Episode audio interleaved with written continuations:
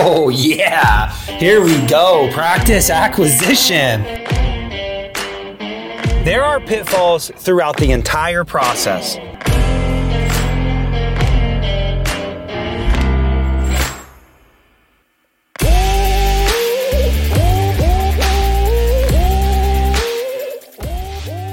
All right, all right, guys. We are finally here. Shark Week is kicking off today. I am super excited about this week. We've got the top practice brokers all around the country that I will be interviewing, and today is the first one. I'm super excited about today's interview because he's a friend of mine, and I've done a lot of deals with him. I've learned a lot from him over those years, and it's been uh, a great partnership. So, we are kicking off with uh, Rod Johnston with Omni. So, so some of the highlights from from the uh, episode is don't use the rule of thumb because that could get you in trouble. Any rule of thumb is is not going to be for every deal, right? We we also talked about value is not based on opportunity. The value is based on the numbers and what the practice is doing today, not what it did historically and not what it could do. It's based on what's what's happened in the last 2 years. Cash flow is key. We talked about that. That's going to be a common theme with every practice broker. Cash flow, cash flow, cash flow. Um, and then we we deep dived a little bit into like the ad backs and how to figure out cash flow the the net adjusted income you'll see on a lot of these prospectuses so we talk about that you know it's a great episode to kick this this whole week off i'm super excited just as a reminder we have t-shirts anybody that reviews the podcast and says and says obviously something positive we will send you a t-shirt. So DM us on Instagram or Facebook if you write us a review and we will send you your very own Shark Week t-shirt. So let's get this this whole series going. Uh, the very first episode of Shark Week. Uh, let's get Rod in here. Here we go. Here we go. Acquisition Uncensored. The truth when buying and selling a dental practice. And now your host, Michael Dinsio. Okay, okay, guys, here we go. Another episode of Shark Week Dental Uncensored. We are running through the gamut here, folks. Um, for those of you who've been following along, um, let's get excited because we are kicking off Shark Week today. And we are starting with a friend, a dear friend of mine that I've been doing business for gosh, a long time, and it's the perfect person to start this week. And uh, he owns Omni Practice Group. His name's Rod Johnston, uh, a practice broker up in the Pacific Northwest. Um, they have about 12 brokers. They work uh, all throughout the country, really. And uh, this dude has a ton of knowledge. So, Rod, thanks for being on the program, man.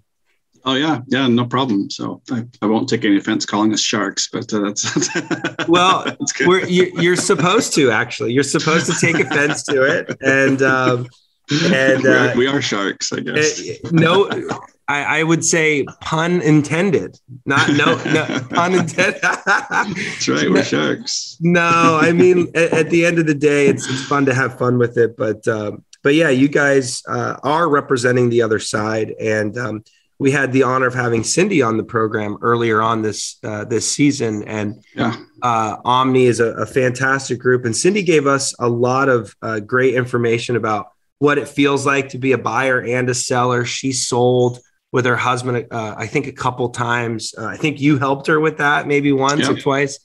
And yeah. so it was just a great episode, and I'm looking forward to today. So, um, but tell us a little bit about Omni. I'm, I'm we're going to have a bunch of Omni information below in the show notes, but you know, walk us through Omni and, and what you guys are all about. Yeah, so uh, my, my background's counting and finance. I was assistant treasurer for AT&T Wireless, which then they got bought out by Cingular. I happened to be flipping houses on the side, kind of for fun, and and uh, met a dentist, um, and uh, we worked together on some things. And uh, famous last words: met yep. a dentist. Met a dentist. I know a guy. I know a guy. Yeah. so we uh, he asked me to help help him sell his practice, and we did a couple more, and it just kind of kept going, and, and it fits my background perfectly because I did a ton with AT and T on the financing side, and I also did sales right out of college. I was a stockbroker for a year, and um, some other things. So it was all just fit perfectly. I worked with M and A group at AT and T, so so I was like, oh, that was kind of fun. And I was happened to be researching business brokering at that time, and and uh, didn't realize there was such a thing as practice brokers, and and uh, it just kept snowballing and going. And uh, um, after a couple years, I I started out just in Washington, and then we jumped into Oregon, and then a few years later, uh, a lady I know called me, and she had worked for a CPA firm, and uh, she left the firm, and she's like, "Hey, I thought I'm thinking about being a practice broker, and you thought thinking about hiring anybody?" And said, "Sure." And she was in Oregon, and it worked out great. And then uh, another guy I worked with in Colorado joined us, and another uh, my college roommate uh, joined me. And then I hired Steve Kakikis to do just the real estate. So he focuses on just the real estate. We have a couple real estate brokers now, and it, it just has kind of organically grown by itself. With really, I haven't really done hardly any recruiting whatsoever of brokers, and now we're uh, have broker have about twelve brokers uh, throughout the United States, and um, we have sold probably 400 or so practices over the years, and and uh, there's three of us that are certified uh, valuation analysts, and we we've done over a thousand practice valuations.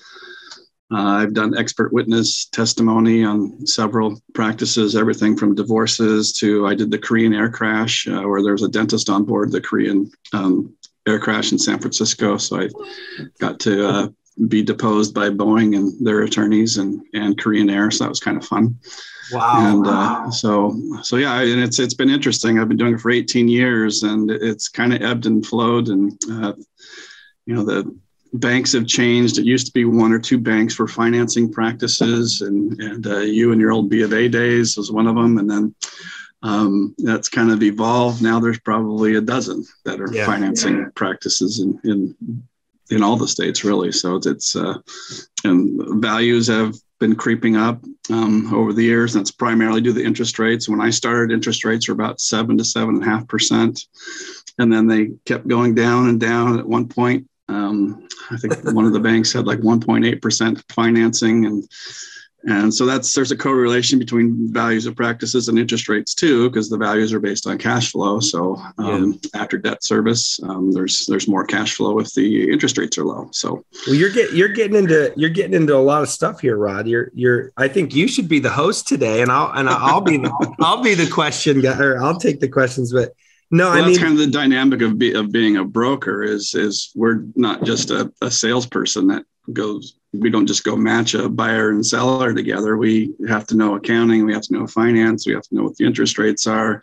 We have to know how practices work, where the good things are in a practice and where the potential improvements are. We'd have to know the real estate side of things and look at the leases. Um, so you have to know 15 different things in order to be a practice broker. You can't just be a former dentist and go out and start selling practices. You know, I you know it's it's interesting because in in a lot of worlds where you know valuation and practice or, or not just practice but just evaluation you, you, know i went through that training too i find that like you know consulting what i what the work that i do um, and brokerage there really is uh, an intermingling there because you know in order to sell a practice for more or help someone with an exit strategy you have to you have to understand what moves a practice. And yep. um, there's a lot of overlap there. And so i i think i think you make a great point and that is that you know brokers aren't sharks. Uh, i mean there's definitely some out there. The, the ones i'm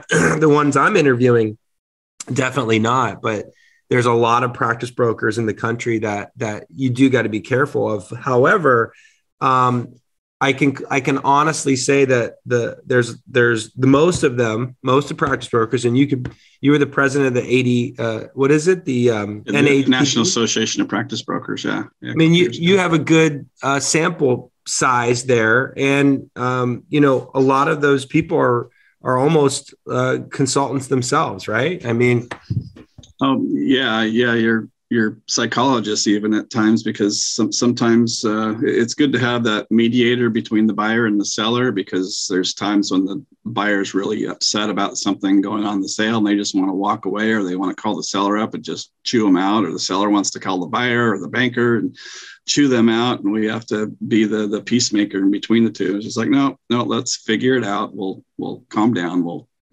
and we, we get over all the speed speed uh, bumps in the road and yeah yeah so we're problem solvers and yeah so it's it's it's fun. So 400 practices over the years needless to say um, you've got a lot of experience. One thing that i wanted to, to, to jump into early on in this interview was what are some like pitfalls that buyers make on a on a daily basis? Like i you you know as me as a buyer's rep I, i've got my sample size and and I, I see the issues but someone that's been doing this a lot longer than me you've seen it over the years.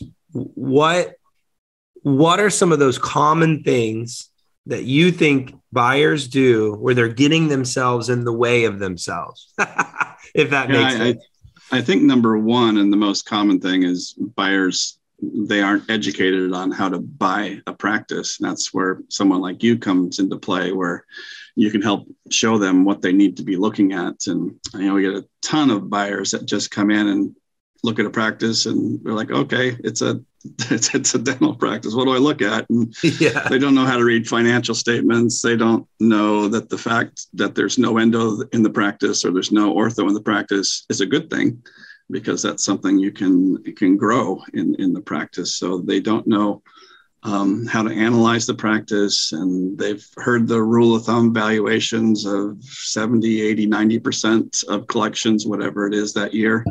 Um, so just the, uh, you know, they, they really should attend some of the, well, in fact, just to do a little pitch, you have a buyer's seminar coming up. Um, yeah. So attend those and just educate yourself um, on what you should be looking for in, in a practice because we get a ton of buyers come in and kick the tires and they just look at and, and they rule it out right away without seeing that okay it's a four op practice or even a three op practice. Um, you know they'll rule rule those out because it's a three op and they want four op and you know the more ops you add the more rent you're going to pay. So um, bigger no, is that, not always better so. I, I love that tip because um, because podcasts are the problem. Um, books are the problem you know the, the, the these general rules of thumbs rules of yeah. thumbs um, get into the way of these deals because uh, i had a client the other day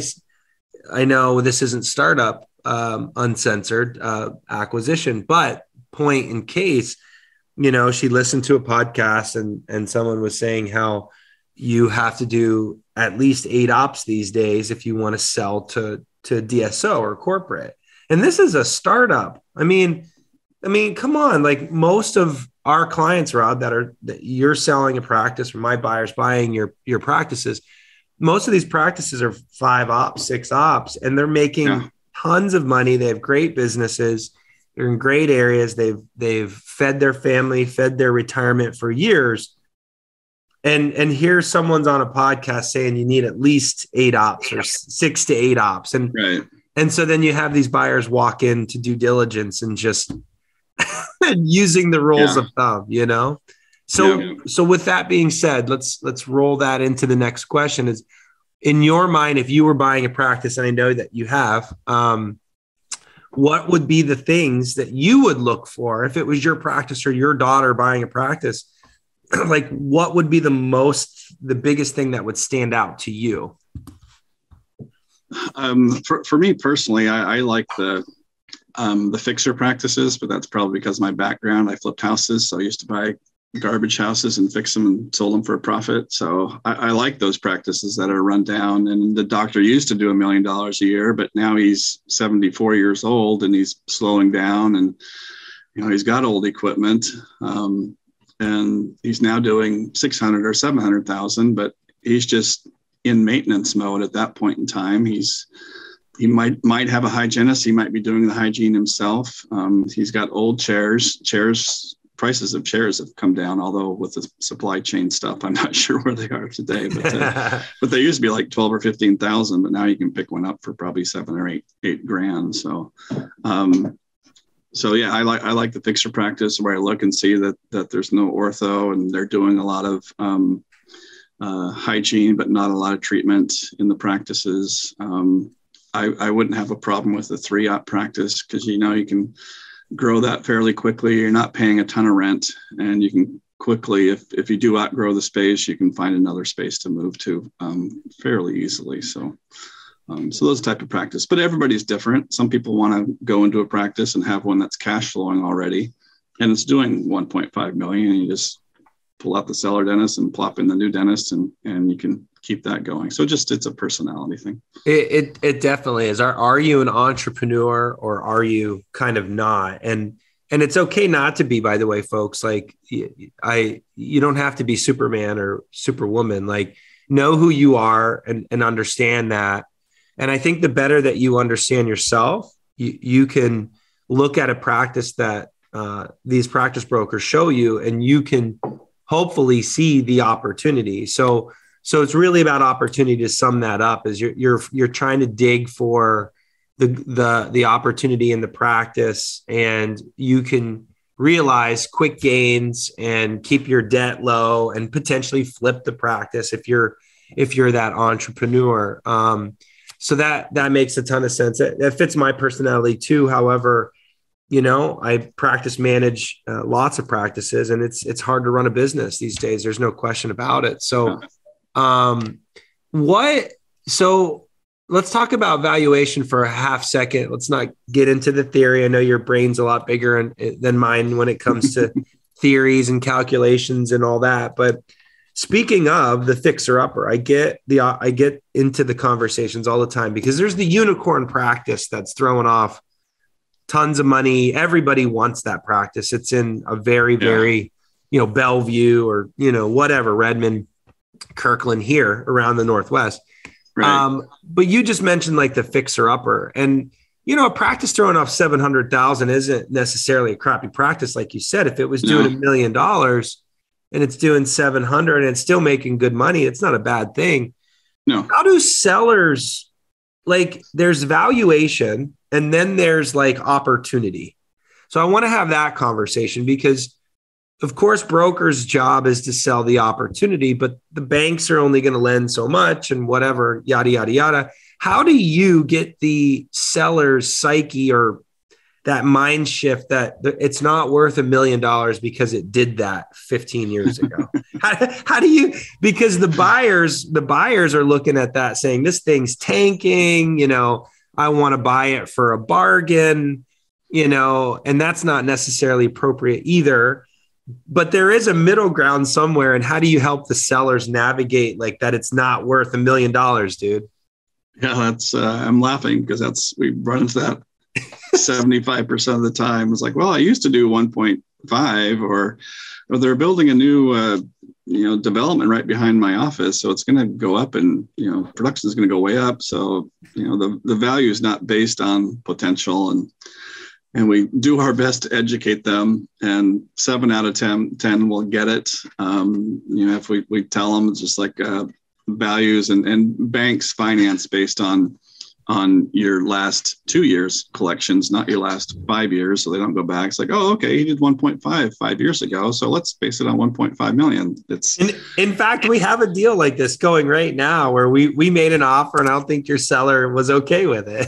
no, no, no. But it doesn't matter if if it, production's down because of a health reason or you lost a hygienist or what the reason is that banks don't care. They're like, your collections are down. That's what the value is. It's it's you know, it, it's like having a car. It used to be nice and shiny and beautiful, and you can sell it for fifty thousand dollars. But now it's five years later. It's been run down and beat up, and you can't sell it for what it used to be worth. So yeah. And do um, they do they fight you pretty hard? Like when you do the valuation and you send them the number, is it always like a shock to them? And like, how's that usually go down? Yeah, no, it, it uh, yeah, usually they are surprised. They, they, they say, well, you know, the, it used to do this, so it should, we think it should be worth this. And and sometimes we give in and we'll say, okay, well, how about we do this? We'll put it on the market for 30 or 60 days. And if we get some somebody who really wants the practice, we'll, you know, try to do our best to get it. But you have to be willing to carry back um, some of the financing because banks only finance 85 or 90% of the the collection number. So yeah. So we have to carry back, which which means that the banks will finance, you know, eight hundred fifty thousand, but you have to finance the last two hundred thousand yourself. And if you could find a buyer that's okay with the price, right? Yeah. Yeah. Yeah. So seller carrybacks are a good topic. I get I get that question a lot. Um, let's save that for the end of the episode. Um, the I I could imagine folks, you know, most of our listeners are buyers. I think. Um, I I, I want you to imagine what these poor sharks have to do. They they have to go out to the market, and there's probably I don't know. There's a handful of competitors that you compete with in every single market, right, Rod? So, yeah. so each broker is out there trying to find a seller to potentially list their practice. So, so then they have to say to the seller, "Hey, your practice isn't worth that much," and then the next broker could come in and say, "Your practice is worth a million dollars. Rod said it was only worth eight. Your practice. And then, and so then there's this expectation, and, and I'm sitting on my side of the buyer side, right? That the practice broker, and that one might be a real shark, where they're trying to drive for a million dollars. Rod valued it appropriately. It should have been put to the market appropriately.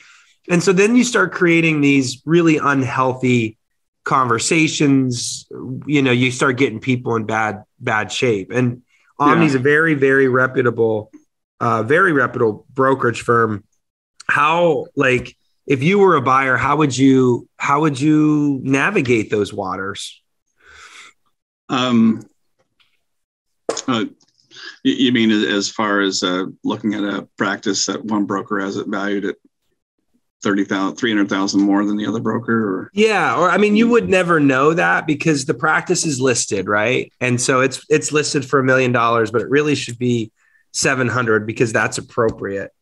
Um you know and th- think about that folks. Like the brokers are trying to compete for that business and so that's a hard situation they're trying to get that listing. Yeah. so if a broker takes a practice and lists it for a lot more what are some things the buyers can do to really right. like make sure that they're not paying crazy amount of money for. Does that make sense?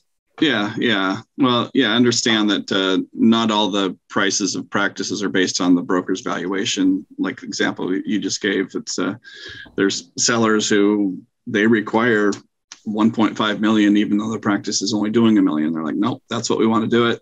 Put the put the um, yeah. practice on the on the market at 1.5, and even though we valued it a million. And, and sometimes we will, will do that, like the case you're talking about, um, just to show the seller that, you know, the market's not going to pay that. So my advice to the, the buyer would be go ahead and submit your offer. Um, you know, provide some support to your offer and show that this is how we valued it. And more than likely, it's going to be in line with where we came at. You know, if you use you as a consultant and, and even some of the other brokers. And, you know, we have, we're fortunate we have some really good brokers in uh, the Pacific Northwest and um, we get along great with all of them. So, um, so yeah, they'll, they'll provide you good feedback and just show the seller that uh, this is, we're right. this yeah. is where the value should be out on the practice. So it's, it's, a, it's almost like, and that's a good point. Like it, the, your client's the client, and so you have to listen to the client. and You have to represent them yeah. to the best of your ability. But that yeah. conversation probably has happened. So, so the team, getting a team, even even you, Rod, valuing a practice. You you guys do valuations all the time. Um, yeah. you, you can work with people like me, like Rod, all across the country that that uh, that can help you come to that that proper that proper number. That's what I'm hearing. Yep. Yeah, exactly. Um, and there are those unicorns that uh, the cash flow is so crazy. The overhead might be, you know, national average is 65%, but their overhead might be 40. And you're just like, holy cow, this thing's, you know, the cash flow really does support 140% of collections. So it's just like, well, how do you value that? You know? And yeah, it goes, it does go the other way. Well, I've seen those yeah. where you're, you know, a broker would be asking 110% of collections and um and it's totally justified because the practice is making so much money rod yeah. you always you taught me this years ago the million dollar rule if a practice is you remember this what you told me 10 years ago yeah. walk, walk us through that if you have two million dollar practices what's that yeah. scenario like yeah. well it's uh it's i go through this in one of the seminars that if you have uh, two practice practices one's producing a million dollars with 65 or 70 percent overhead and another one's producing say 800 or 850 with 50 percent overhead which one's which one's going to be worth more uh, the one that makes the more money. I mean, it's yeah.